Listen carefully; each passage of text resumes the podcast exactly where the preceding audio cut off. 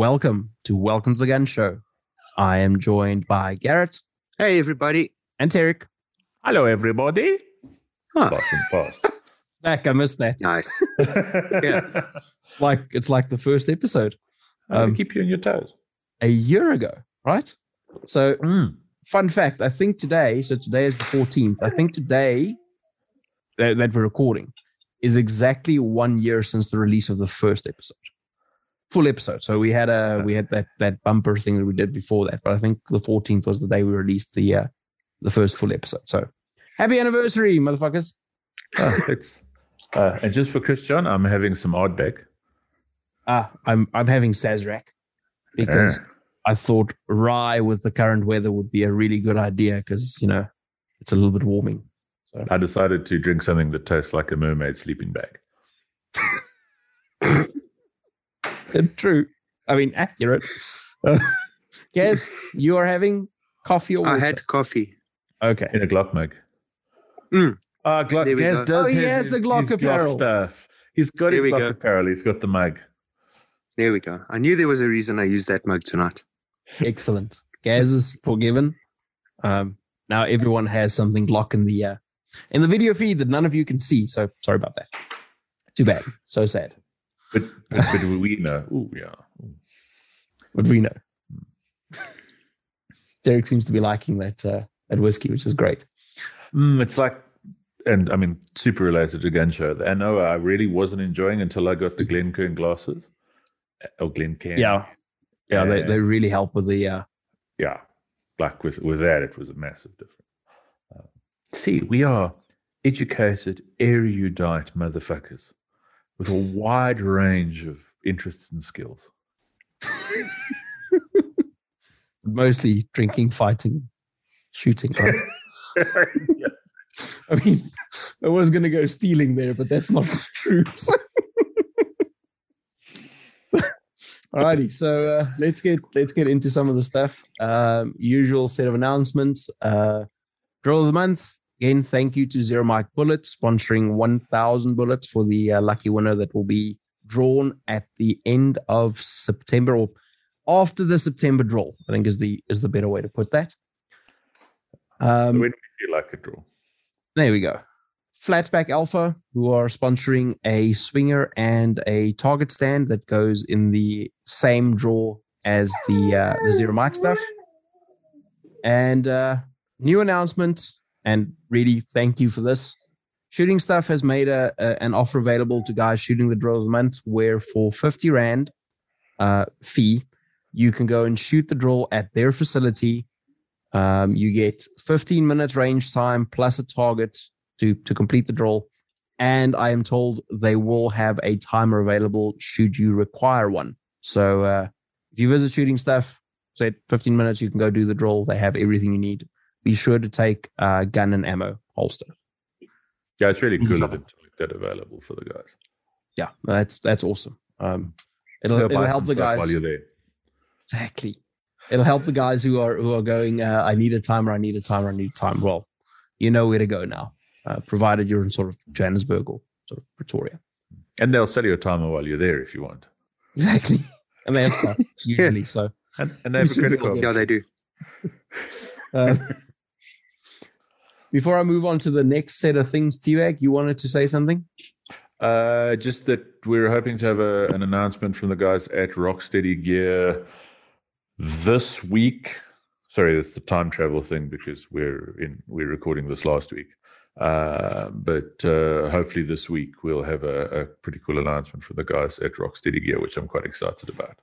Um, so we will uh, keep an eye on the various. Well, I was going to say the various social media, but the Facebook page I think is what we have because I'm old and don't really understand other social media. Yeah, nothing really happens in the others. We we post the episode announcements on uh, on Instagram, but uh, nothing else happens there. So I don't really get Instagram. Uh, it's cool if you want to post pictures of like your food and the uh, cars, gear, and travel you can't afford. Yeah, this is true. And apparently, heavily photoshopped spiders is a thing. Ah, yes. T has a T has a, a, brand new hobby, so Mm. he's obviously researching. Yeah, it's a problem. I drove I, I drove to the Free State and back yesterday, so I did like 600 k's. I listened to um, Spider podcasts the entire freaking way. There's a lot of people that are going to listen to this go bloody weirdo, but Well, if this is their first episode, they're thinking bloody weirdo. If it's not their first episode, they already know that. They're just reaffirming it this time. exactly this is true. Uh, couple of last things before we. today. Sorry, T, you bought another one today Accidentally, yeah. accidentally. I I hate it when that happens. Next thing you know, you've you've made a purchase and like I went, I went to the shop to buy some supplies, and I left with a um, tarantula. Another tarantula. awesome. I shall come and have a look at him at some point. You must. I will. A couple of more things before we head into the main topic. Uh, competitive coaching with Gaz. Uh, hit him up on Facebook, uh, Gaz Competitive Shooter, or info at dvctech.co.za. Um, I got that right this time, right? On the button, dude. Woo, that's why I made notes before we started, because otherwise I wouldn't have gone. otherwise I would have fuck that up again. Uh, and last one, T, you have a course on the 29th. Guys can Yep. hit you up at t at 9876.co.za, right? Yeah, or message me through the book face, uh, or WhatsApp me if you have your, my number. Um, don't phone me because I won't answer. Um, Okay, Yeah, so we must phone you. I'll answer your call, guys, because you're special. Yay. And Corne answered my call today because I'm special. Um, yeah, there's still some spaces available. Uh, just a quick reminder it's not a fundamentals course. Uh, so I'm not going to teach you how sites work and how triggers work. Um, it's uh, it's a slightly different course to that. So I will. There are fundamentals courses. This isn't one of them. Uh, just so everyone has a proper understanding before they they pitch up. Awesome. This is uh, concealed carry skills, right? Self defense Yeah. skills. Yeah, Cool stuff. it's going to be exciting. Sweet. evil ideas And uh, you're hosting at uh, Magnum, right? at Magnum. Yeah, cool stuff. It tee up for the rest of the details, things like round count, cost, etc. Um, he'll be able to uh, help you sort that stuff out. Yeah. Um, cool. So shall we? Uh, shall we talk about the uh, the main topic? And it's catchy, catchy catchphrase. I mean, that is a catchy catchphrase. Yeah, I was going to say. I think that's our catch. You know, Steve's got get to work. We've got hookers and blow. Uh, this is true. That gets used a lot on the show. That's why he's got a million listeners and we've got three. Fuck you, Charles. They pretend to listen. It's pretty late this show, T. And uh, yeah, that that that took a couple of minutes, which is interesting. and very importantly, and hopefully Corn doesn't edit this out. Fuck you, broken-hearted citizen. Yeah. you know who you are. Get some.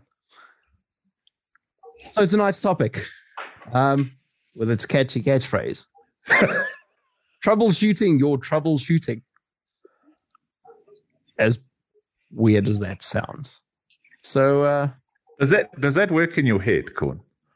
no, Oh, it doesn't. No, it's it's broken. It's just the way. It's, that's the way I wrote it down because that's helped me remember the topic. But it's not a very good title or a phrase.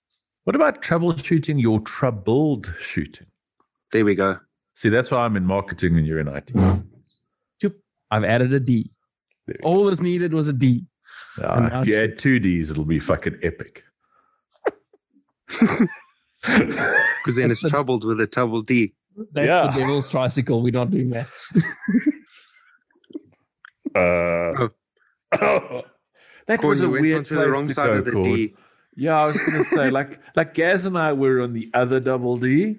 You, you know, I don't judge and I don't kink shame, but it, it was a peculiar place to go. It was. It really was. I don't want to talk about that though. I want to talk about shooting.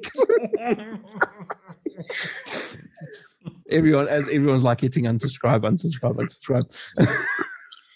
I mean, that, that was the complete list of subscribers, wasn't it? Unsubscribe, unsubscribe, unsubscribe. That's all three of them gone. no, I mentioned them. I, I took the time to mention each one individually. I mean, that's that's the kind of service you get on this show. Like we we really care about very little, but so uh, I had some issues recently with some stuff not working.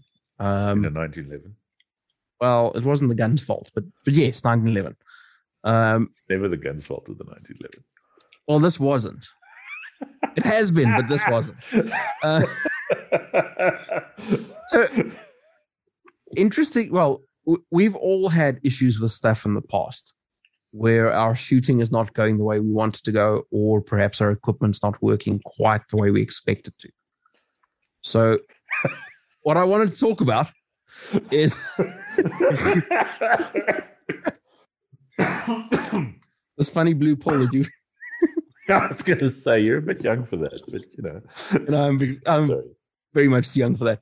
Uh, I want to talk about how you guys go about sort of narrowing down issues and, and then addressing them.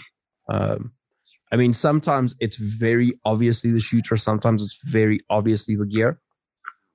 But at times there's there's sort of weird stuff that happens, and uh, I'd like to talk about sort of the process of elimination of how we nail down what the actual cause of the problem is. Uh, it's it's very easy to say, uh, yeah, I always shoot over there because you know my gun isn't zeroed. Um, or if that's true, why don't you zero your gun? Um, but it's probably not true. It might be the shooter. Uh, it might be unlikely, but it might be really poor ammo, um, etc. So let's start off with the uh, the old classic T, because you Hmm. know this is sort of the uh, the Glock affliction of the world. With uh, oh my god, my gun shoots low and left. What is wrong with this thing that comes out of the Austrian factory? Um, You know, you know that existed before Glocks were mainstream as well. Oh no, I know. That's it, that's why I said this is sort of the Glock. I should have put up the the sort of bunny ears going. This is the Glock affliction because everyone thinks it's the Glock. It's not. So the my, my general first response when someone tells me that they're going to shooting low left, my general first response is to tell them go shoot some rounds um, with your left hand. Uh, this is assuming a right-handed shooter, which is normally what what it is with a gun shooting low left. And I'll normally tell them to go shoot some rounds with their, their left hand. Uh, and if the gun then shoots low right, well, guess what?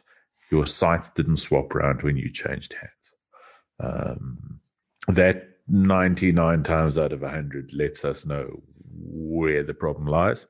Uh, and very rarely does the problem lie with the, the sights on the gun. Yeah, it's it's not unheard of, but it's really unlikely. Uh, It's it's also you know it's a matter of degree. I mean, it, it's one of the things I always joke about when we do a Glock armorer's course. So Glock do four different, and, and I'm using Glock as an example, but they do four different heights of rear sight, and each of those heights makes a difference of I think it's 2.6 inches or 25 meters. And a dude will phone me up and go, I need.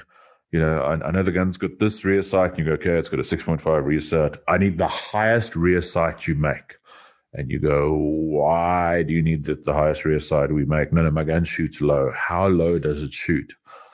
And then you get told that no, the gun shoots like 30 centimeters low at five meters. Yes, I've I've famously seen guns that do that. yes. The rear sight that would fix that could Looks also like the be used have as a the sail. M3. exactly um yeah it's it's it it it's the amount you lie about length shall we say um yeah so the, the, the generally the quick easy way to check that on any gun is shoot it with your other hand um you, at, five meters it actually doesn't like no matter how dramatically your sights are out the shots aren't going to be particularly far out um, but uh, you know, if if the gun is consistently shooting low left, and then you put it in your left hand and it starts shooting low right, it's uh, you're moving the gun um, before the bullet leaves the barrel, kind of issue. Mr. Uh, so, so just to summarize for everyone, Tarek's advice is that when you shoot low and to some direction to do the stranger, and then reevaluate your your uh, performance.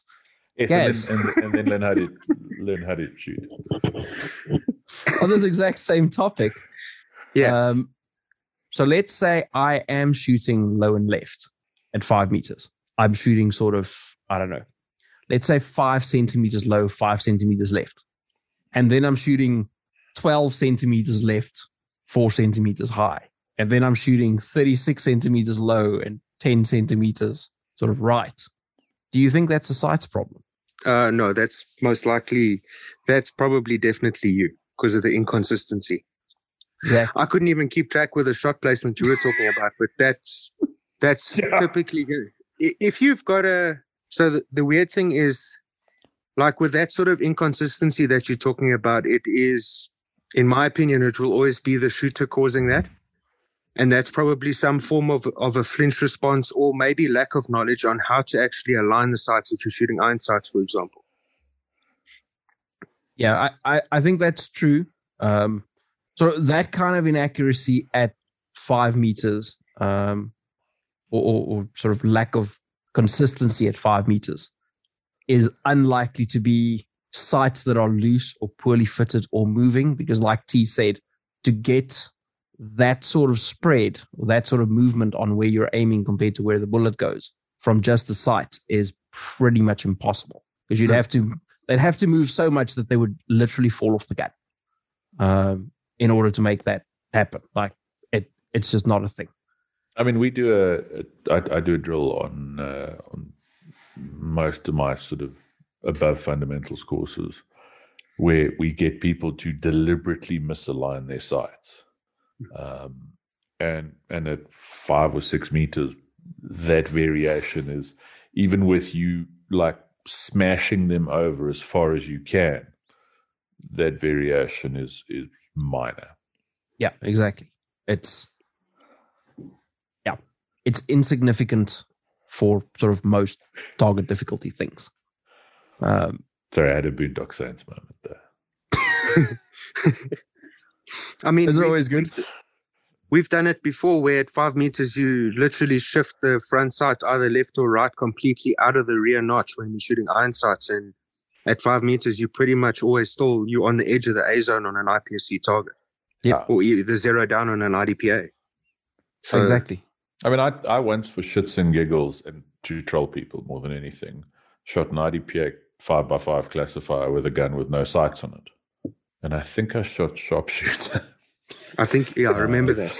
and that, that was again with no not taped up sights or anything. I took the sights off of it. Um, so yeah, there's at, even at uh, I mean that was a te- uh, even at, at ten meters, you you would need dramatic variations in your sights for it to be a sight issue. Um, and it's it's a super rarity that we see someone shooting, you know, six inches left and six inches low, uh, with everything going in the same hole. Um, and if we do see that, um, there's still, a, you know, I still like to get the guy to or the lady to shoot with their other hand and see if it stays in the same place. Uh, but I mean, yeah, we we do get a point where sometimes we go, okay, something needs adjustment here. Um, but generally, it's this sort of pattern um, in in that sort of area. Yeah, looks like a shotgun pattern. And that's not a value judgment on anyone. It just means that there are things you need to learn about um, shooting a, hang- a handgun. Absolutely. Um, shooting handguns is not uh, intuitive and it's not easy for most people. Um, it requires skill building. You need to you need to practice. Only Uh, if you wanna Gaz be was any- born teething on a Glock. So That's that's, why why my you're so young. always looks chewed up.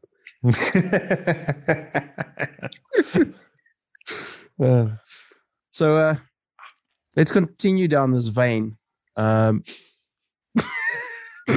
like everything I say is dirty in T's mind tonight, which is quite funny. Not even doing it on purpose. Mr. Ravens, you've seen some problems in the past with uh, sort of magazines reaching end of life.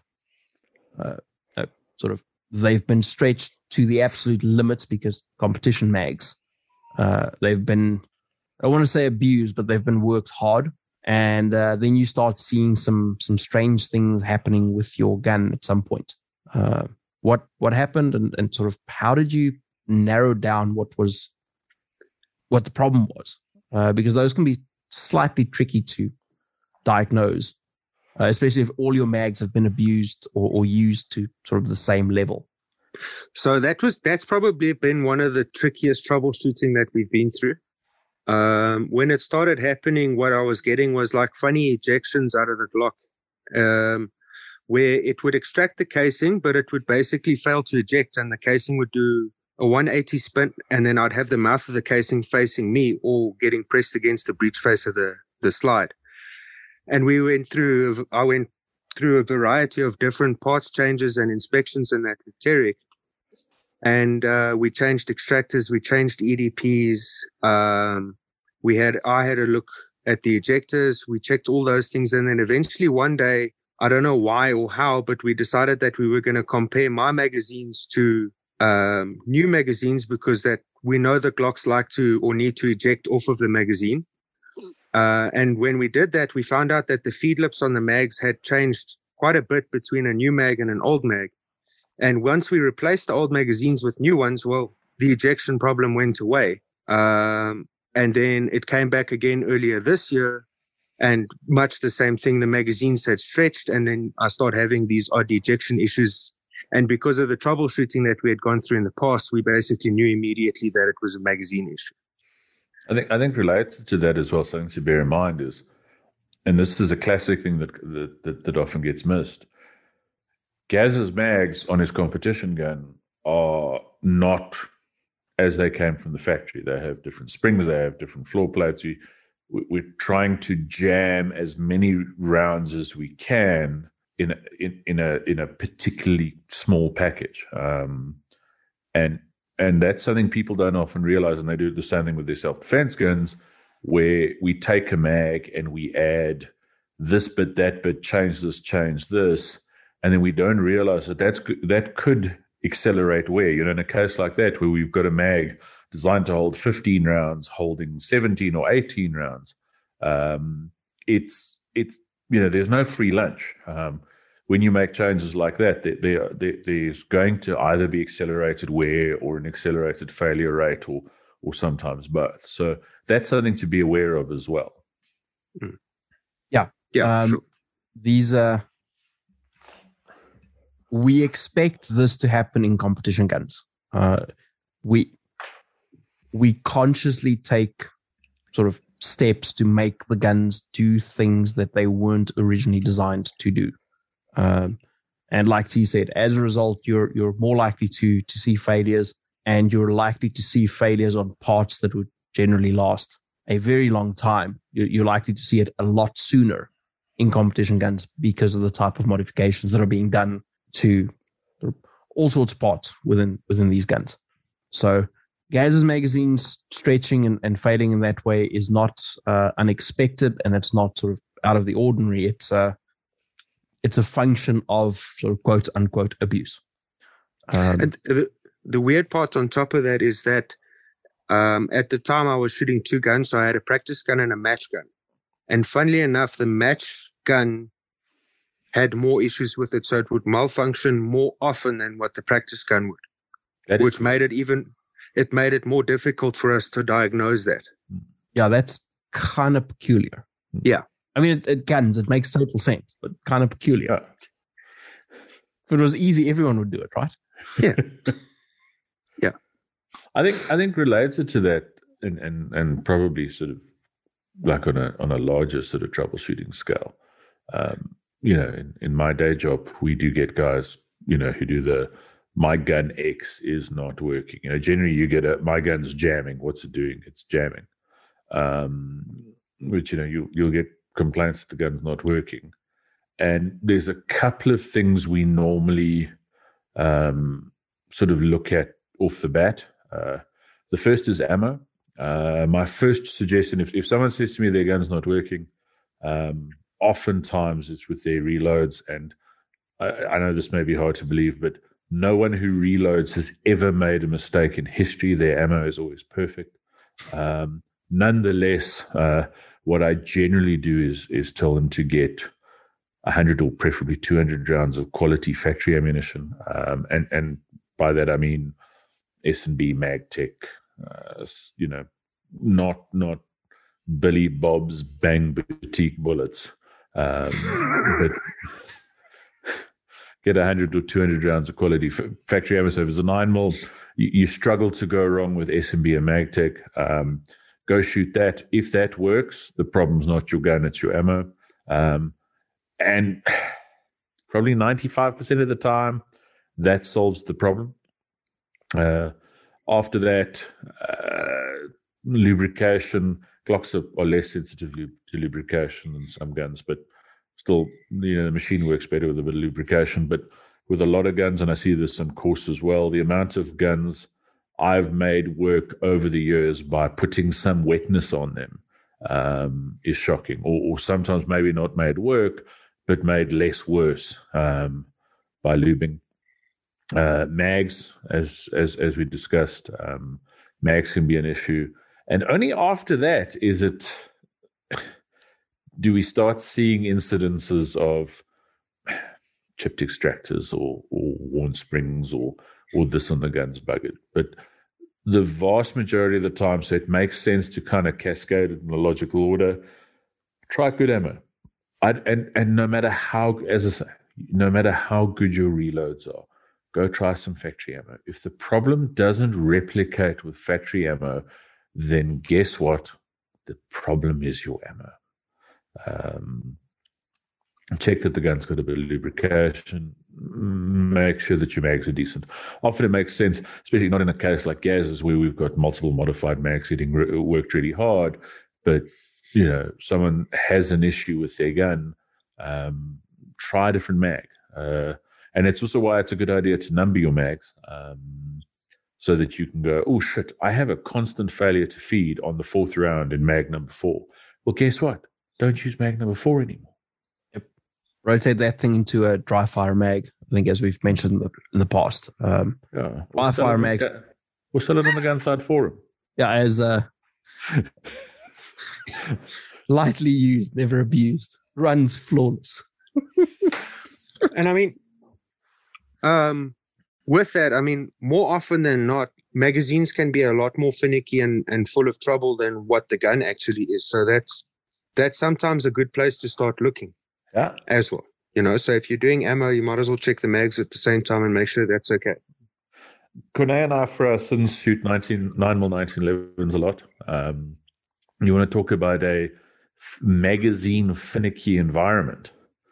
Uh, and and you'll get it where gun one will love Metalform mags, gun two will love Wilson combat mags, and gun three will love Tripp mags. Uh, and sometimes gun three won't work with the mags that work perfectly in gun two, even though they're ostensibly the same gun. Uh, with those, I've had really good results with the Metalform mags, but um, you know, it, it's one of those things. I've got a, I've got a Chip McCormick, which is supposed to be a good mag, that's pretty problematic. Um, make some spectacular mags. If if you're shooting a a Beretta 92, a CZ 75, um, a Browning High Power, a whole host of guns, generally Mec-Gars are the best mags you can buy for your gun. Um, you know, it, it's one of those guns, the, those mags where they make spectacular mags. Their 9mm 911 mags are not of the same quality. Um, as their others in any of the guns I've tried them in. Um, so yeah, you know, as a general rule, the mags with with pretty much everything that's not a 1911, the factory mags um, are your best bet. Um, on a lot of the guns, Mec-Gar are at least as good, and on some better. Um, and then on 1911s, being 1911s, you're going to have to find what space magic they they like the most. Yeah, I, I have uh, pretty much all my guns will shoot the uh, the Wilson Combat ETM mags. but the lightweight will not often, but occasionally have a significant hiccup shooting those mags. The other guns just they love those. Then I have some Metalform mags that work perfectly in the lightweight, but won't drop free out of one of my competition guns, but will drop perfectly free out of the lightweight. Uh, like like T said, they're uh, they're unique creatures, and you need to sort of understand the machine and, and understand that you're going to spend a lot of time uh, looking at weird problems that come out of nowhere. Uh, when I did my armorist course at Colt, one of the things they said to be careful of in the nine mil guns was Wilson mags, and Wilson make great 1911 mags. Their 45 mags are spectacular. Um, but what they found is that they would uh, contact the extended ejectors on the guns. I, I, had to replace an ejector on my uh, on my Colt competition um, as a result of getting dinged, um, getting mag. You know, like if you're shooting IDPA ESP or, or, or, or, classic, where we do sometimes run our guns empty, or if you're just doing slide lock reloads a lot, those mags can. So, and that's not a that's a good mag, and it's a good gun. It's just um, it's a good mag and good gun that may not necessarily like each other. Uh, and if if you grew up shooting plastic people poppers, that might be a challenging concept for you to deal with.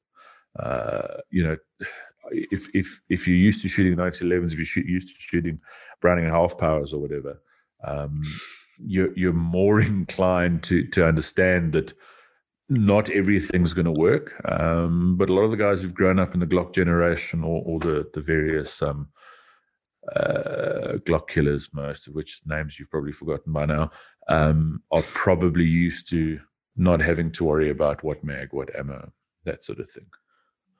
Yeah. Uh, so interestingly, with the uh, with the the Wilson mags over inserting and potentially bending ejectors, uh, I broke an ejector in the lightweight hmm. recently. Um, now it broke not when it was getting shot with Wilson mags, but I would not be surprised if that was the uh, the start of the failure. Um, like not even slightly. Like I said, this gun occasionally will have weird hiccups with with those mags. I haven't shot since I with those mags since I uh, replaced the ejector, so I might go and relook that with a with a new ejector and see if it's if it still might be making contact or not. Yeah, just have a uh, look. You might have to relieve the bottom of that ejector. Um, let's say if, if you're shooting a 1911 and 40 a 45 1911, you know, like by God, you should be. Um, says the dude who owns more nine mils than 45 1911s. Um, the, the, the Wilson, like specifically the Wilson ETM, is probably the best magazine that exists for those guns. Um, you know, if, if I could afford it, that's all I'd shoot in my 1911. And if, if that if if I shot 45 1911s um, sort of exclusively or primarily, I would have a giant pile of Wilson ETM mags and 45. Um, that said, you may find that your gun hates them and wants to be fed uh, you know McCormick shooting stars or, or Tripps or whatever. Um, and I've had good results with the Tripps. I know Corn's had a little bit of shit with them, um, but I've had really good results with them. So the, the the only thing I don't like about the Tripp, and why I probably won't be purchasing any of those in the in the immediate future, is the tab that locks slide open on uh, empty is really really really thin. And uh, I've managed to break one off of a mag uh, in not heavy use. Um, so uh, that's the only thing I have against them. Like they feed really well, they eject really well uh, from from the gun. No problems with that. Uh, and that mag is still in service. So don't get me wrong. Uh, it's just it's a competition only mag. It's it's the mag that it's got a bit of tape on it to tell me that's the mag and that mag goes in the rear most pouch of my um my rig, and that's my sort of Barney mag where I where I do my one upload from. Um, so mag still works. I would still shoot it. The only thing that'll happen is the gun won't uh, lock back, and then you know, tap rack. Okay, cool. Gun is empty. Reload. No, no massive biggie there. It, Just, it uh, is the the only ten shot nine mm. nine eleven mag that can be unloaded without tools and swearing. Yes. no, that's a fact. Like the others require significant force. So you know how I unload them. But Through you the put them in the gun and pull the trigger. I shoot them till they're empty. I don't other have way? enough to go to a match with that many at the moment, seeing as I've just rebuilt that gun. You'll get back there. Don't worry. Uh, so that's the sort of 1911 side of things. Uh, Mean, that's not all of it, but that's some of it. Um, guys are seeing sort of gun fires, gun cycles, uh, gun goes click, you, tap, rack, and nothing comes out. Uh, next round loads, gun fires again. Um, that's typically because you have either too much slide velocity or your mags are a little bit tardy. So your mag springs are starting to go and your recoil spring is starting to go, or a combination of both. What? Tardy is in the American usage of the term, as in running slightly late, not in the completely not PC use of the term. No, yeah, no, that that was not non-PC. That's it. They're they're running slow. They're they're sort of wearing out and they're unable to keep up with the rate at which the gun is cycling. Um, so in those instances, check your uh, your recoil springs, check your magazine springs, and make sure that those are in good good condition um, before you sort of dig any further. Weird ejection uh, is typically issues with uh, extractors starting to fail or ejectors being uh, out of spec, bent, broken, etc. Uh, so those are the if you're having weird ejection sort of issues or weird ejection patterns. Those are probably the places where I would start. Um, T is having a massive smile over there. Sorry. He's on Pornhub. I think. Um, T-Bag and Gaz. Failures to ignite. Uh, so the majority of the time, and and this also is one of those things that hurts people's feelings. It's primers that aren't seated properly, and then what happens is the firing pin seats the primer properly, and dude, and it's generally a dude, picks up round, goes, no, look, the primer's seated. Well, yes, it's fucking seated because you just smashed it with your hammer. It's seated Um, now. But I mean, we we do see it with uh, primarily with striker fired guns where you've run lighter firing pin springs um, and then heavier primers. So you you're not going to run state ammo or Hirtenberg primers in a Glock with a reduced power firing pin spring particularly reliably. Uh, and we see it in a, a lot with with double action, single action guns, especially in the double action shot where guys have put reduced power um, hammer springs in to to lighten up the the double action trigger. So I'm not saying don't do those things, but there's a if you're going to do those things, you're going to have to be a little bit more careful about what primers you use and that sort of thing. Um, you know, it's it's an old trick with with sort of serious revolver shooters who when they and and when when MRST slicked up the trigger on my K38 recently, and they did a spectacular job. You need to see that gun. It's like, cool. Okay. um, but but Roger said to me, for for best results, you need to run federal primers in this gun. Um, I've shot a little bit since I got it back, and uh, with Magtech factory ammo, it's run hundreds, which was interesting because they're really, relatively hard primers. Some old PMP I had um, a couple of light strikes, but that that that is to be expected. I'm I'm using a gun with a modified trigger uh, or, or a modified action to be lighter and smoother. It's not going to set off a primer made out of old fucking tanks. Um, so Pretty much are. uh, once again, often the go buy some factory ammo and see what happens with that answer. Um, we'll, we'll, we'll let you know where you are. Um, but yeah, uh, we, we had it at a, at a, a match at, um, I think it was, a, it was either a Spartan or EG match where one of the guys in our squad all of a sudden started having light strikes. Um, and uh, it was a result of running a ridiculously light hammer spring um, and then changing primers from whatever he was using to something harder. Uh, you know, if you're going to do that, federal primers are the softest. They're expensive and they're hard to get, but you, you've got to make that sort of um, compromise and decide where you are. And if it's a carry gun, um, err on the side of of, of caution. Um, but it's simply a matter of just finding what uh, uh, be, being a being having the right sort of combination, and, and then if it's reloads, making sure that those primers are properly seated. I mean, I, I, went through, I went through a different, uh, quite a tricky diagnosis of light strikes as well for for, gee, I think it was a month or two, and I went through the process of checking the machine, the primers that I had gotten, um, making sure that the machine was seating the primers um, correctly. I checked firing pins. I changed some parts on the gun. I changed the spring back to a factory spring, and I would still get these odd light strikes. And what I eventually found was that I actually had a, a carbon buildup inside the firing pin chamber or channel that was uh, restricting the firing pin from going as far forward as it normally would and then under the right conditions, it wouldn't ignite the primer correctly. And once I cleaned that out properly, and, and I could visually check that, I haven't had a light strike issue since. But part of the diagnosis was changing primer brands. So I went away from what I was normally using to something lighter to something even lighter, and then going from lighter springs for competition and then increasing that weight as well to try and diagnose what was going on. And eventually I found out that it was just a maintenance thing. Bearing in mind as well, Gaz, that, that your, yours was a bit of a, a, case of the exception that proves the rule. Um, you know, we mm. we had a, a, a shooter with with a pretty high sort of knowledge of the, the mechanics of the gun and mechanics of reloading and all of that, uh, and a, a, a bit of a, a, weird sort of situation. So, mm.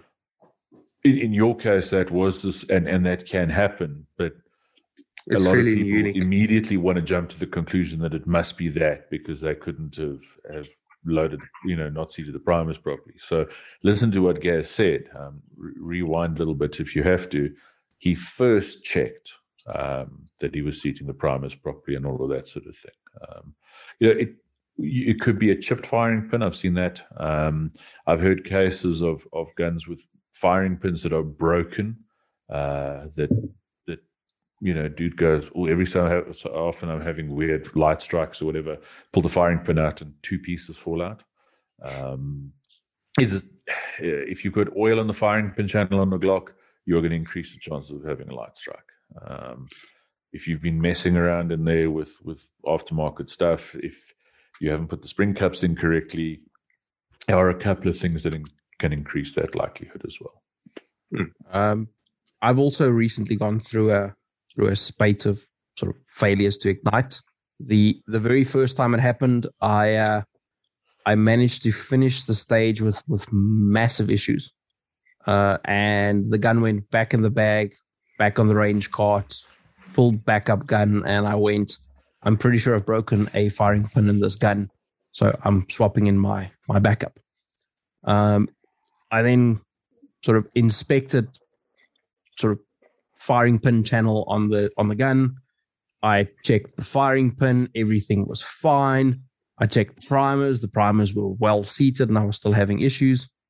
Um, other guns ran the ammo without any problems, and then uh, come to find that my resizing die on my press had moved very slightly. Uh, that resulted in eventually two things, but one case is not being all the way resized and to the overall length of the cartridge increasing ever so slightly uh, eventually. And what was happening there is the gun failed to enter to, to, to lock up completely. It failed to enter battery, but it looked like it had entered battery. Um, it was closed enough that the disconnector was no longer stopping the hammer from falling. When the hammer would fall, it would close the slide entirely. The sort of less than a millimeter was out. And the sort of telltale signs that that is what was happening was my firing pin strikes on the primer were not centered. They were sort of offset on the primer, kind of high and pretty light. Um, that's what eventually helped uh, diagnose with Gaz and T's help what the actual problem was and and resolve it. Um, so if you're seeing sort of center strikes on your primers, but quite light. That's probably just your primers aren't seated, like T said. If you're seeing uh, off center strikes when you normally have center strikes when you're gunning night stuff, uh, you you may need to look at sort of ammo being out of spec, like D said. That will be quite obvious when you go and shoot factory ammo, and that problem goes away. Um. So I think that's that's still the place to start for this stuff is go shoot some factory ammo and then and go from there. Um, it's almost like T knows what he's talking about. Almost. Can't believe. Neither No, can that anyone makes sense. else. And I mean, I remember you going through that. Uh, we shot a match together on on the Saturday, and you had maybe like one of those issues per stage if we averaged it out. Um, Yeah. And then after that match, we got permission, and we basically shot out that remaining ammo because you had other ammo that you had gone through a higher level of of QC, if I remember correctly. And Yeah. basically when we shot that Or stuff A out on of QC Saturday, at least. no, they um, gauged. They they gauged. they They're gauged just too long for that yeah. gun. That, that's Um, literally what it was. and then um, we we shot them out, and then you we shot a match again on um, Sunday morning, and after that you had checked the gun to make sure that there was nothing mechanically wrong or anything like that. First stage on Sunday morning was heartbreaking to watch because of that that problem probably amplified itself by 50 fold on that first stage after having gone through what we did on Saturday. Uh, it it was my proudest stage performance ever. Um, few people can say that they took 41 seconds to shoot a nine second stage. Um, And like few 15 people, max. yeah, few people with uh, with with 10 round guns, starting with 11 rounds in the gun, can say that they did uh, five reloads I think so. to Yeah. shoot to shoot 10 rounds. I, I mean, you do shoot classic. That's not like a huge weird thing. to, to make that sorry guys i'm interrupting you to make that problem Uh-uh. even worse okay so i eventually get the gun to to fire again okay so I, I i like yank the slide forward to get it to close and then i managed to fire two rounds. In my excitement i managed to miss a piece of steel that was not far away resulting in another reload and more malfunctions. So had I practiced some visual patience instead of going fuck, fuck, fuck, um, I probably could have taken my 41 seconds down to like 36. That is Yeah. special. um, yeah, that was a, that was a tricky one to to diagnose, but uh, we did eventually figure out what the hell it was and get it fixed, which is fantastic. Um, guys, any sort of other common things that you've seen? Um, I know that you have helped guys at the range sort of troubleshoot stuff when they're having issues sort of mid match and stuff. Um, and you have quite a bit of experience on uh, obviously Glocks, uh, CZs. Uh, you have some experience on on 1911, 2011s. We say Uh, CZ in South Africa. CZ. CZ. CZ. You need to get the the the, the accent right too. Any other things that you that you've seen sort of repeat itself, guys? So I think that for many of the different gun manufacturers, there's certain quirks that each one will have that are typically higher wearing or, or they have more frequent breakages um, than what you'd sort of expect. So if we look at the the CZs, for example, the Shadow One, Shadow Two are fairly notorious for going through trigger springs. Mhm. Um, so that's something that's hard to, to quantify, and it often happens to someone when they're at a match. It, it very, very seldom is going to happen in dry fire and practice. Uh, but that's that's sort of going to boil down to uh, preventative maintenance. But the problem is, if you don't know what that preventative maintenance is, you can only learn. Well, you could research it before, but if you choose not to research it, you you're going to learn about that preventative maintenance when you lead, need it to happen least, if that makes sense. Hmm. Yep. At the most inopportune time. There we go. Oh, that's a big word for a boy from the Hmm. East Rand. There we go. Says a boy from the East Rand.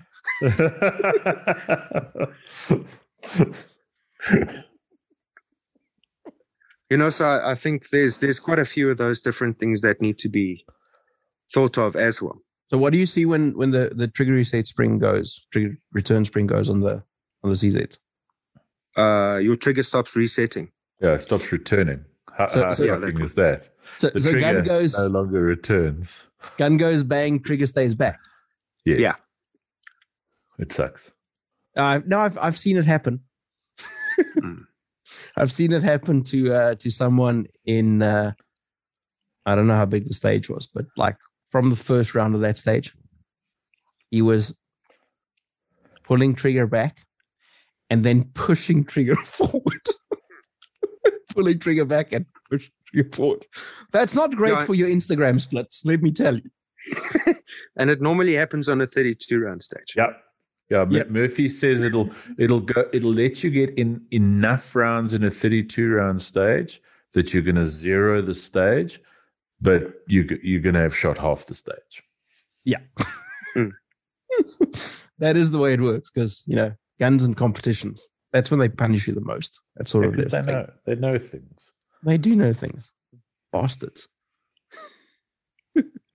T-Bag, anything common that you see? Uh, obviously, guys, uh, The dude from Heidelberg, what? yeah, the dude from Heidelberg. The dude from Heidelberg's also done this where you go. No, no, I'm you said it going was. Can I see anything common? And I was looking at you. to- Oh, no, I know. common. Because my camera's off, eh? Yeah, and I'm, I think the T is in the view where he can't see himself. I am a stylish motherfucker. I mean, you obviously see the uh, the dudes who are I'm going to maintenance my gun, who then take it apart all the way, lose three parts, add an extra thing that happened to be on the counter, um, which has nothing to do with the actual gun. Put it back together, and then goes, it won't work. Yeah. So, yeah, de- de- some people have this fetish for detail stripping their guns every time they shoot them, which is dumb. Don't do that. Um, if you want to clean your gun every time you shoot it, I also think that's dumb, but I won't tell you not to do that. Um, but don't detail strip your gun every time you shoot it. Uh, I also have a, and I suppose there's a degree of superstition in it, but there is a degree of logic. I won't shoot a match that I care about with a gun that, that I've just cleaned and haven't shot. Mm. I also won't carry a gun that I've cleaned and not shot um, because I don't know if it works. Uh, you know, if I've if if I've cleaned it, lubed it, done all of that, um, especially if I've detail stripped it, which is not something I'm doing more than every six months or a year. Um, and then I uh, and then I, I put it back together. I'm going to shoot that gun before I, I, I carry it, um, or before I shoot a match with it, uh, just to make sure that everything's been put together correctly. Because it happens. Um, people put things in incorrectly. Uh, even people who know, but oftentimes people don't quite know as much as they think they know.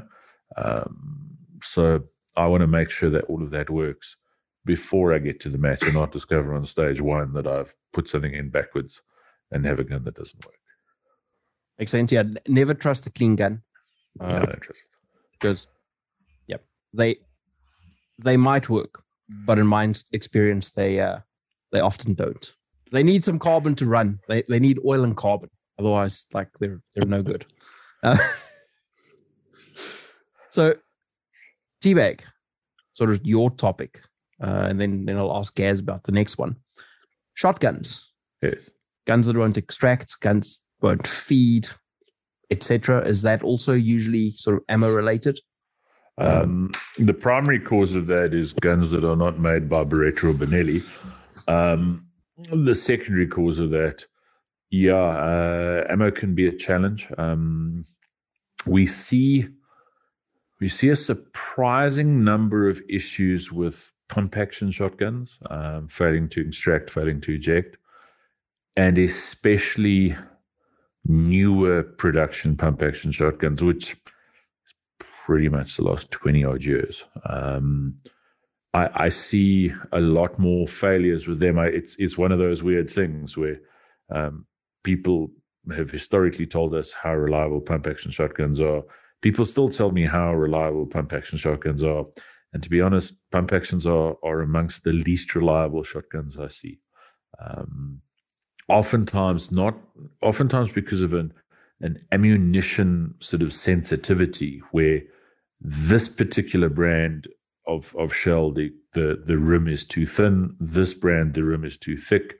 This brand, the head is a bit soft and it expands too much. Um, a, a, lot of them will will benefit a little bit from polishing up the chamber, um, but in often cases like that, what what you're really doing is you're uh, you're kind of trying to turn a, a sow's ear into a silk purse. purse. Um, it's so as I say, on, on pump actions, you got to try and find ammo that works. You got to try and find a, a maintenance schedule that, that works for the gun. Um, semi-autos, uh, I wasn't joking when I said the, the the biggest cause of failures I see with semi-auto shotguns is not being a Beretta or a Benelli.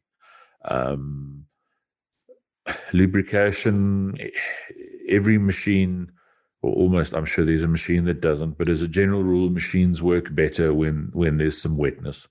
Um, uh, what else do we see? Uh, mag springs, especially on the inertia guns. Um, if your mag springs are not strong enough, um, then we can have issues with feeding and that. Um, so I think to bear in mind with with almost all the shotguns we shoot, uh, and and this is sort of referring to to what we shoot with with IPSC guns. Um, they are most of those guns are based on a gun designed to shoot birds. Um, it's designed to have a three shot magazine tube and it's designed for you to shoot something out the sky. And then we take the gun and we put shorter barrels on it. We put longer mag tubes. We we mess around, and and we take stuff once again, like we discussed with pistols. We take those things outside of the original design envelope, um, and then wonder why it doesn't work. So you need to be aware of that. You need to be aware that ideally you're not running every everything on the ragged edge. Um, I I had issues yesterday on a on a pigeon shoot where an over under every so often I had to like smack it to get it open and smack it to get it closed. Um, that I think was a combination of a little bit of, of lack of lubrication, a bit of dust, and shooting 500 rounds in a really short period of time. Um, but uh, that that was an over under, which is a a pretty simple machine. So lubrication once again that was one of those guns that i put some oil on and all of a sudden it worked a whole lot better uh, but that is something we need to we need to be aware of the uh, the semi-auto sort of things uh, especially the ones that are sort of, i suppose they're probably all gas driven i don't know how these things work uh, they, i've seen some issues with guns that are overgassed literally ripping no no no i'm talking about the box fed stuff uh. Yeah, no, no, say not, say box fed abominations, not semi-autos. Yeah, sorry, I, I I meant to include uh, box in there, but then I was trying to find a nice way of not saying what I wanted to say, and then I forgot to add box. Abomination, abomination. there we go. T's announced them. The box fed abominations. Uh, I've seen some of those be overgassed to the point where the extractor will literally rip a chunk out of the uh, the case shotgun shell. Like it, will it'll rip the brass right out and leave the case stuck. Um, also recently spoken to someone who has one of those abominations where everything works perfectly except for the buck that he's trying to shoot because it messes with the timing of the gun.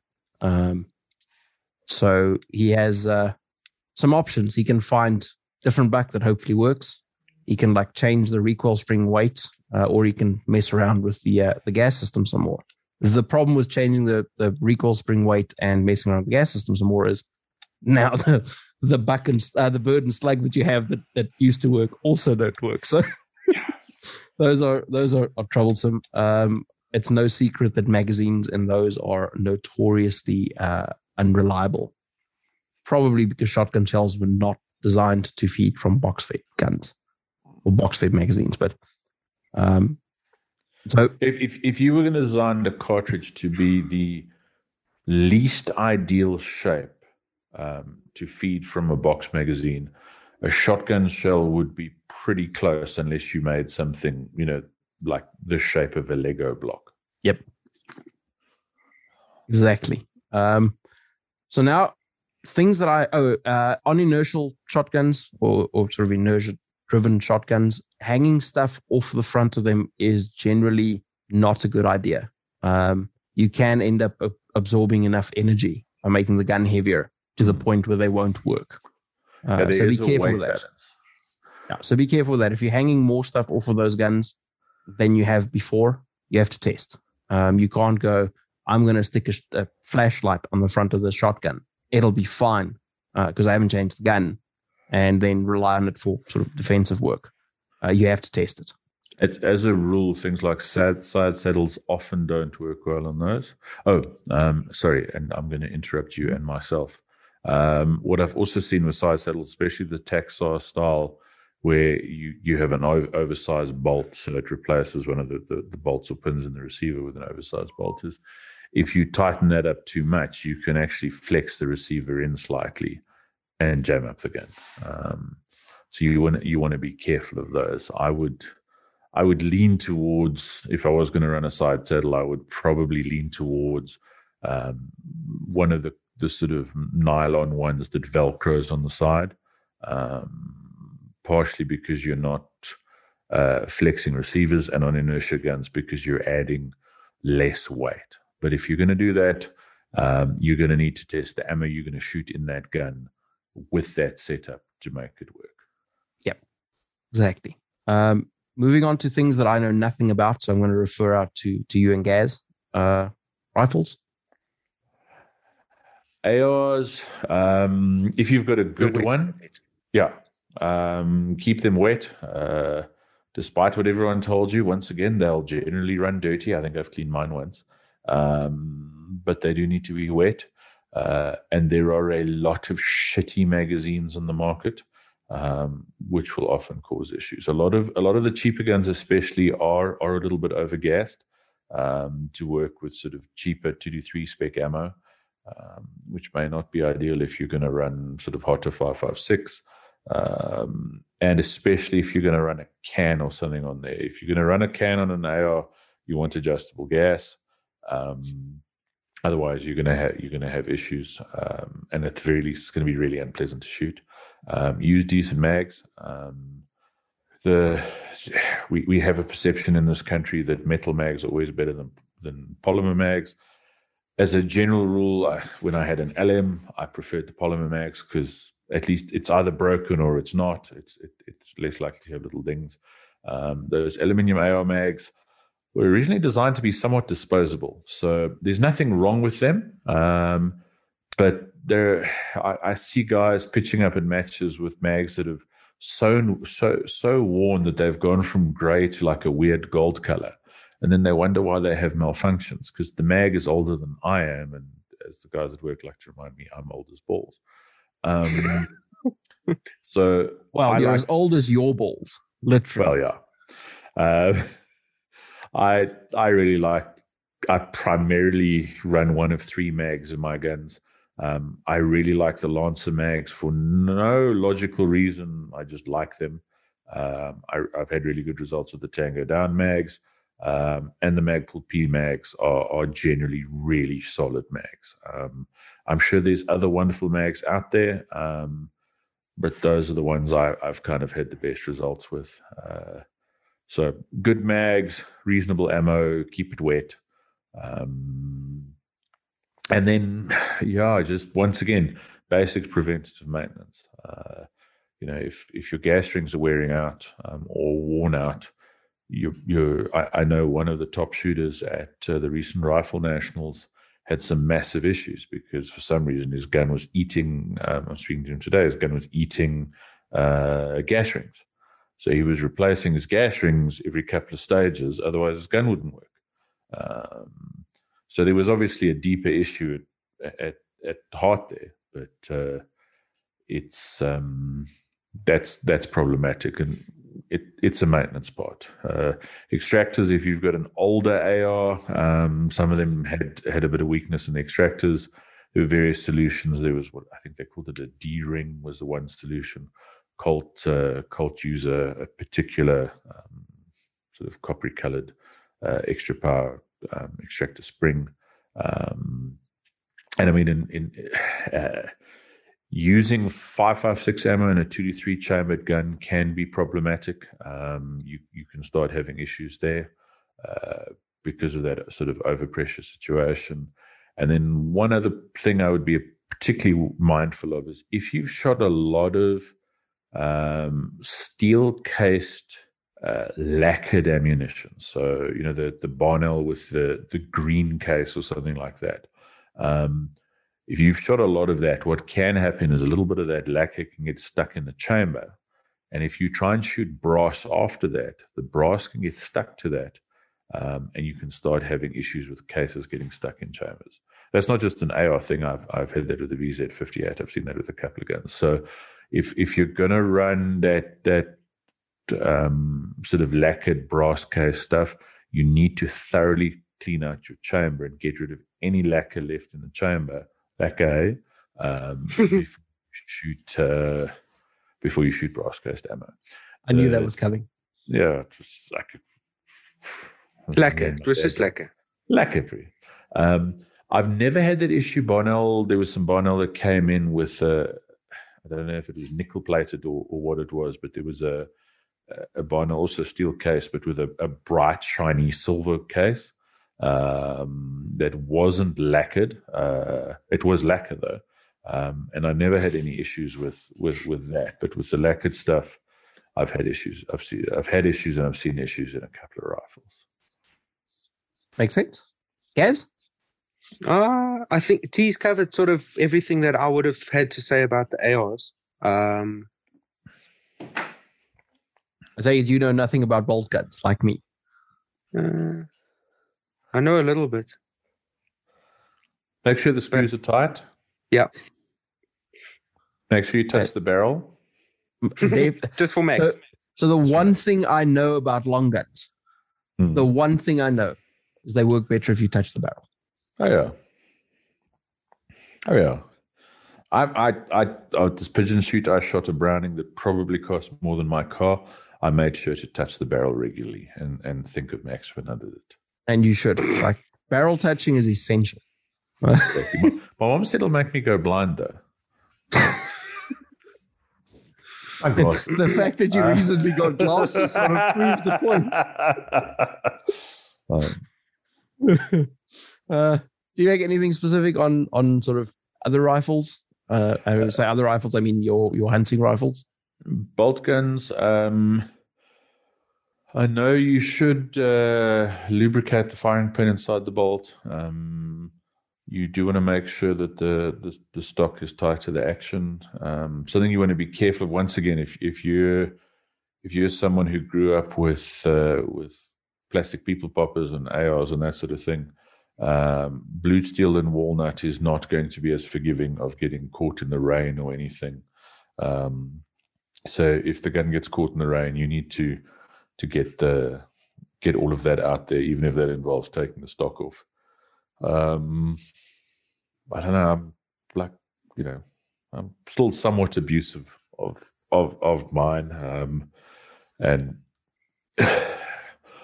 you know, the hotter you shoot it, the the shorter your barrel's going to last, and and for some pistol shooters, that can be a bit of a a sort of like a mind fuck. Um, you know, we to shoot out a pistol barrel is is hard work, um, and there's a good chance other parts are going to start failing at about the same time if if you really have shot out a pistol barrel.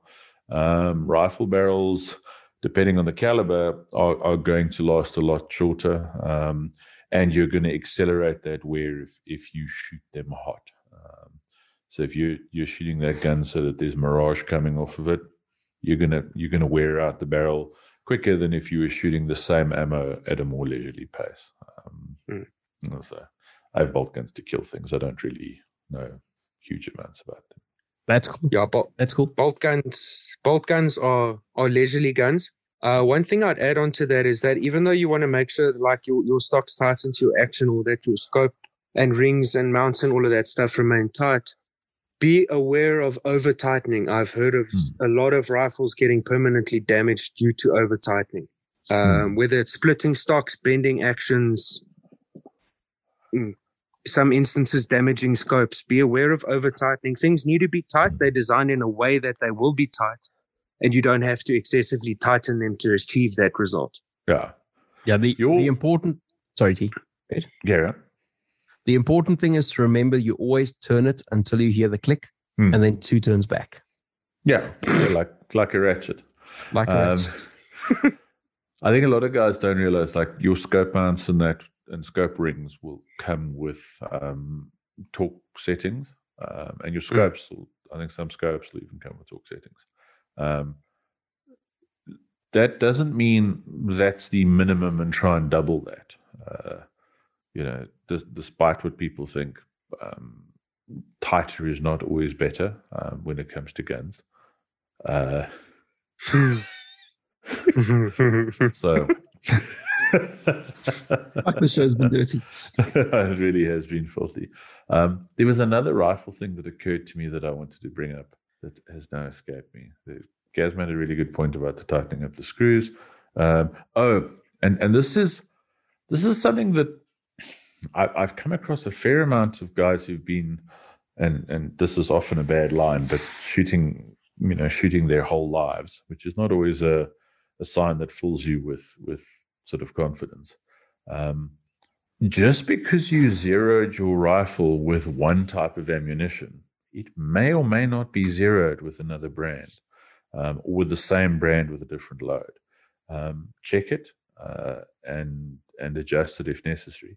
Uh, you might get lucky if you've got the greatest caliber in the world, seven x sixty-four. Um, my gun seems to print pretty much everything in very close to the same place, um, but you know, in, in, in a lot of guns, there can be quite a big sort of variation. So check that. And if possible, and check zero often, you know, the old thing, if the farm's got a range, try and go to the range and, and confirm where your zero is. Uh, often hunting farms are on shitty roads. And after driving down 10 Ks of shitty road, if, if the gun's not in a, a, a good sort of case, um, that that scope might uh, might have shifted slightly. Uh, that's less of a problem with modern scopes. Um, you know, the the scopes of today are not the scopes of 50 years ago. Um, so, but it's still something just to be just just check it. And as I say, don't don't. And I get guys who who were completely flabbergasted because he zeroed his gun with PMP brown box whatever because it was the cheapest stuff he could find, um, and then he bought some you know, sort of super high end load in a in a totally different bullet weight in a totally different bullet style, um, and he doesn't understand now why his gun doesn't shoot in the same place because it says 3006 on both boxes of ammunition. Um, they can shoot in different places, and and sometimes in in weird places it it might shoot four inches left. Um, I can't tell you why it does that, but it happens. So Because you need rifle. to exactly. So you need to you need to zero your gun with the ammunition you intend on using in it. Um, So the one thing that I can add to the rifle thing, because I literally know fuck all about rifles, um, reloading rifle ammo is non-trivial uh, in in pretty much every caliber, uh, like bottleneck cases and things. Uh, the odds of you making fuck ups and having ammo that doesn't quite work is, is quite great if you're not uh, if you're not paying attention, and uh, you you need to be more careful. You don't need to be careful with pistol ammo. You need to be more careful with what you do with rifle ammo because you're dealing with significantly higher pressures. And the uh, consequences of fucking up is uh, is is great. So take take care when doing that. Uh, be sure that you you understand what you're doing before you start yeah, I mean, even a teeny tiny rifle round like uh, a 223 is using five or six times as much powder as you're going to be using in your pistol your pistol rounds. Um, yes, there's different powder and it's slower burning, but there's a lot more of it. Uh, and I, I don't know if I ever told this, the, the, story on the show, but I never forget going into Valley back in the day, and there was a checkers packet with a Musgrave Model 80 in it. I think it was a Model 80, it may have been an M98. Um, and what had happened is, dude had bought the rifle, decided he was going to reload for it. Uh, it was a 3006. His China told him that he used 56 grains of powder between a, behind a 180 grain bullet. So he grabbed 56 grains of, of the powder he happened to have, which was MS 200, which is a a pretty fast burning pistol case. Um, if I remember correctly, he can now count to seven or eight. Um, and his rifle fitted in a shopping bag. Uh, so there's been a whole lot of um, stuff recently on that. I don't know who it was, some fucking YouTuber whose 50 cal blew up. Um, it's it's pretty serious, um, and your face is pretty close to it as well. Uh, so if something happens, so just yeah, pay them a little bit of attention, be mindful. Um, you know, uh, make sure you've got the right caliber ammunition for your gun. Um, you know, one that happens is guys try and shoot 300 blackout in a 223 gun, a 223 rifle. Um, I've also heard of cases of of guys trying to shoot um, you know what can a lot of rifle cartridges are based on the same case but in different lengths um, and if you try and for example shoot 7 below 8 in your 2506 um, i don't know if that particular combination will work but i know there are some combinations where you can get it to to marmalade in there. Um, that's uh, that's going to be deeply problematic. So especially be careful with that sort of thing. If you and your buddies are going to the range um, and you're going to shoot a whole lot of different guns and you've got on the bench you've got four different rifles in four different calibers and four different boxes of ammo sort of thrown and you know guys I, i'm too OCD to do this but guys will like throw ammo out the box on the on the bench or the you know and you grab ammo and so you know if, if i go shoot two rifles at, at the same time at the range i will genuinely put one in its bag, shoot the other one. If it's not time, I put the ammo away, swap the guns around. Yes, it's time consuming, but it's going to stop me trying to shoot a round of nine three in my 7 mil or, you know, anything stupid like that. Yeah. Yep. And and be mindful as well. One of the classic ones is guys telling you that it's impossible to shoot three, you know, to chamber 300 blackout in a 223. Um, guns don't always read gun manuals. Um, so oh, there's a fair amount of blown up 223s from the impossibility of of shooting 300 blackout in them. So it's impossible that they blew up, except that they're in pieces. Uh, yeah, you cannot chamber this round, hmm. but it doesn't help if you tell it afterwards. also, sometimes if you smash it hard enough, what happens is you chamber it because you manage to jam the bullet so hard into the case that now it fits and you've managed to accelerate you know spike pressures even more not just because you're trying to shoot a, a, bullet two millimeters bigger down the barrel but now you've you've kind of reduced the overall length by 10 mils. That's why you need the uh the ar with the uh, forward assist right? Yeah the stoppage make rest device so you can smash it closed. Yeah so you can smash it closed. This won't close. I'll just jam on this button a couple of times and then send it. What did Eugene Stoner know? exactly. He didn't want to add it, but he didn't know, want that thing on there. um, is there anything we've missed, guys? Is there anything we we, we can talk about? Anything that? sure there's lots we've missed, but hopefully there's some stuff here guys will find useful. I hope so. Yes. I just want to add one thing on the bolt guns to finish them off. Um, my my uncle's one friend went hunting one year.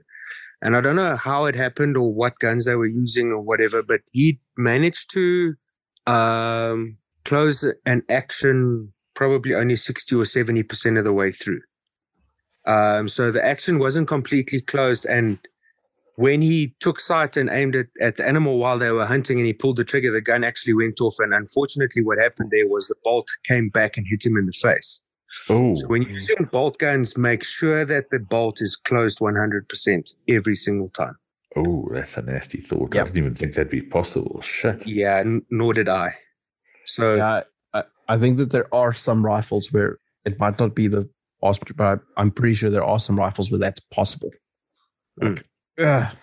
Well, I mean, the, the classic one is, if I and, and I'm hoping I remember this correctly, in I know this, but I was in World War One, the Canadian military used the Ross rifle, and when you cleaned the bolt, it was possible to put something in backwards and fire it once, and then I think the firing pin blew out the back of the bolt, Um, and if you think about what the firing pin on your bolt gun is pointing at when you shoot, um, you don't want that coming out at a great rate of knots. Yeah. No, no, thanks. It's it's you're able to fire it once, Yes. mostly because you can't fire anything after that. well, well, maybe twice. Once with your right eye and once with your left eye. Um, that might be why, to this day, you know, we use a lot of Mauser 98 based actions. Um, 'cause fair amount of guys still shooting with with Lee Enfield based actions, but there's not a lot of sporterized Ross rifles around. I think on the Mark Hmm. II, they apparently, or Mark II or Mark III, one of the later Marks, they did apparently fix it, but by then it was a bit of too little, too late. By Yeah. then, no one cared because no one was taking a risk. Yeah. Yeah. There's only so many one eyed soldiers you can have in a unit. Would they be the one-eyed bandits? Terrible. Dad joke. Dum. Yes, it's fucking horrible. I know. That's what I'm here for. Yes, Like do if you want to? You know what? If you've listened this this far, then you know it. The only person you can blame is yourself. Exactly. Sucker for punishment. Uh, Mr. Evans, Yeah. do you want to lead us out? Yeah, of course. Um, so, as always, we'd like to thank everybody for their involvement with Welcome to the Gun Show, listening to it, keeping involved, and and keep the posts coming up, the questions, comments, and interaction on the Facebook page. We do enjoy it, uh, and then keep working on the drill of the month. Uh, we'd like to see more submissions coming through, and thank you to those guys who have put their submissions in. And um, we've got quite a few club members now, but if you want to join the club, please subscribe. Um, Unco joined the club. I want to Oh, mention did that. he? Unco. Nice. New I club got- member. We we have I think we had seventy five or seventy six uh, episodes uploaded. I mean not episodes, but sort of releases. So Hmm. Q and A's and stuff intermixed and some bumpers and things. He rated every single one. Do you know how I know that? Because I got seventy five or seventy six fucking emails in a row. Thank you, Unco. yeah. Part of the Did he, club. did he rate them all one star though? No, he did. He did review the entire show, not just the individual episode. So he rated the individual episodes and left a review for the show. And his show review was something like, uh, "It's not always terrible, but sometimes it is," or something to that effect. Thank you, uncle. Nice. nice. Thanks, Anchor. And uh, yeah, but uh, as Gaz said, I'm sorry to interrupt, Gaz, and I'll let you carry No, on now. Um, please, guys, use you know we've got the Facebook group and the Facebook page. Use that to interact. You know, show ideas, things you want to discuss, questions, comments. Um, jump in on Drill of the Month. Uh, you know, and, and as we've discussed numerous times on the Drill of the Month, it's not it's not there. It's not a competition. So so if your time is going to be better or worse than anyone else's, if your score is going to be better or worse than anyone else's, it doesn't matter. Um, you know, we have lots of, if you want to shoot competition, we're at matches all the time. Um, there's matches wherever you are, there's probably matches close by. You can find competition. That's not what this is about. This is an audit of, of skills and gear. Um, so don't be afraid to do it because you may not be as cool as someone else. and if you join the group, if you haven't been on there, um, you'll see that there is quite a few actual drill failures that have been posted, Hmm. and there, there's been no uh, sort of mockery or, or criticism of those people. Uh, it's been a learning experience for everyone, um, which is which is great. So please join. Please submit your drills, um, and a lot of the stuff is possible to do without having a timer. So don't let that stop you. Um, obviously, if you can get to shooting stuff, use the timer there. Fantastic. But some of the stuff can be done with uh, with part times on a an app on your phone, and uh, and you can still get it all submitted and learn from it. Awesome. Later, losers.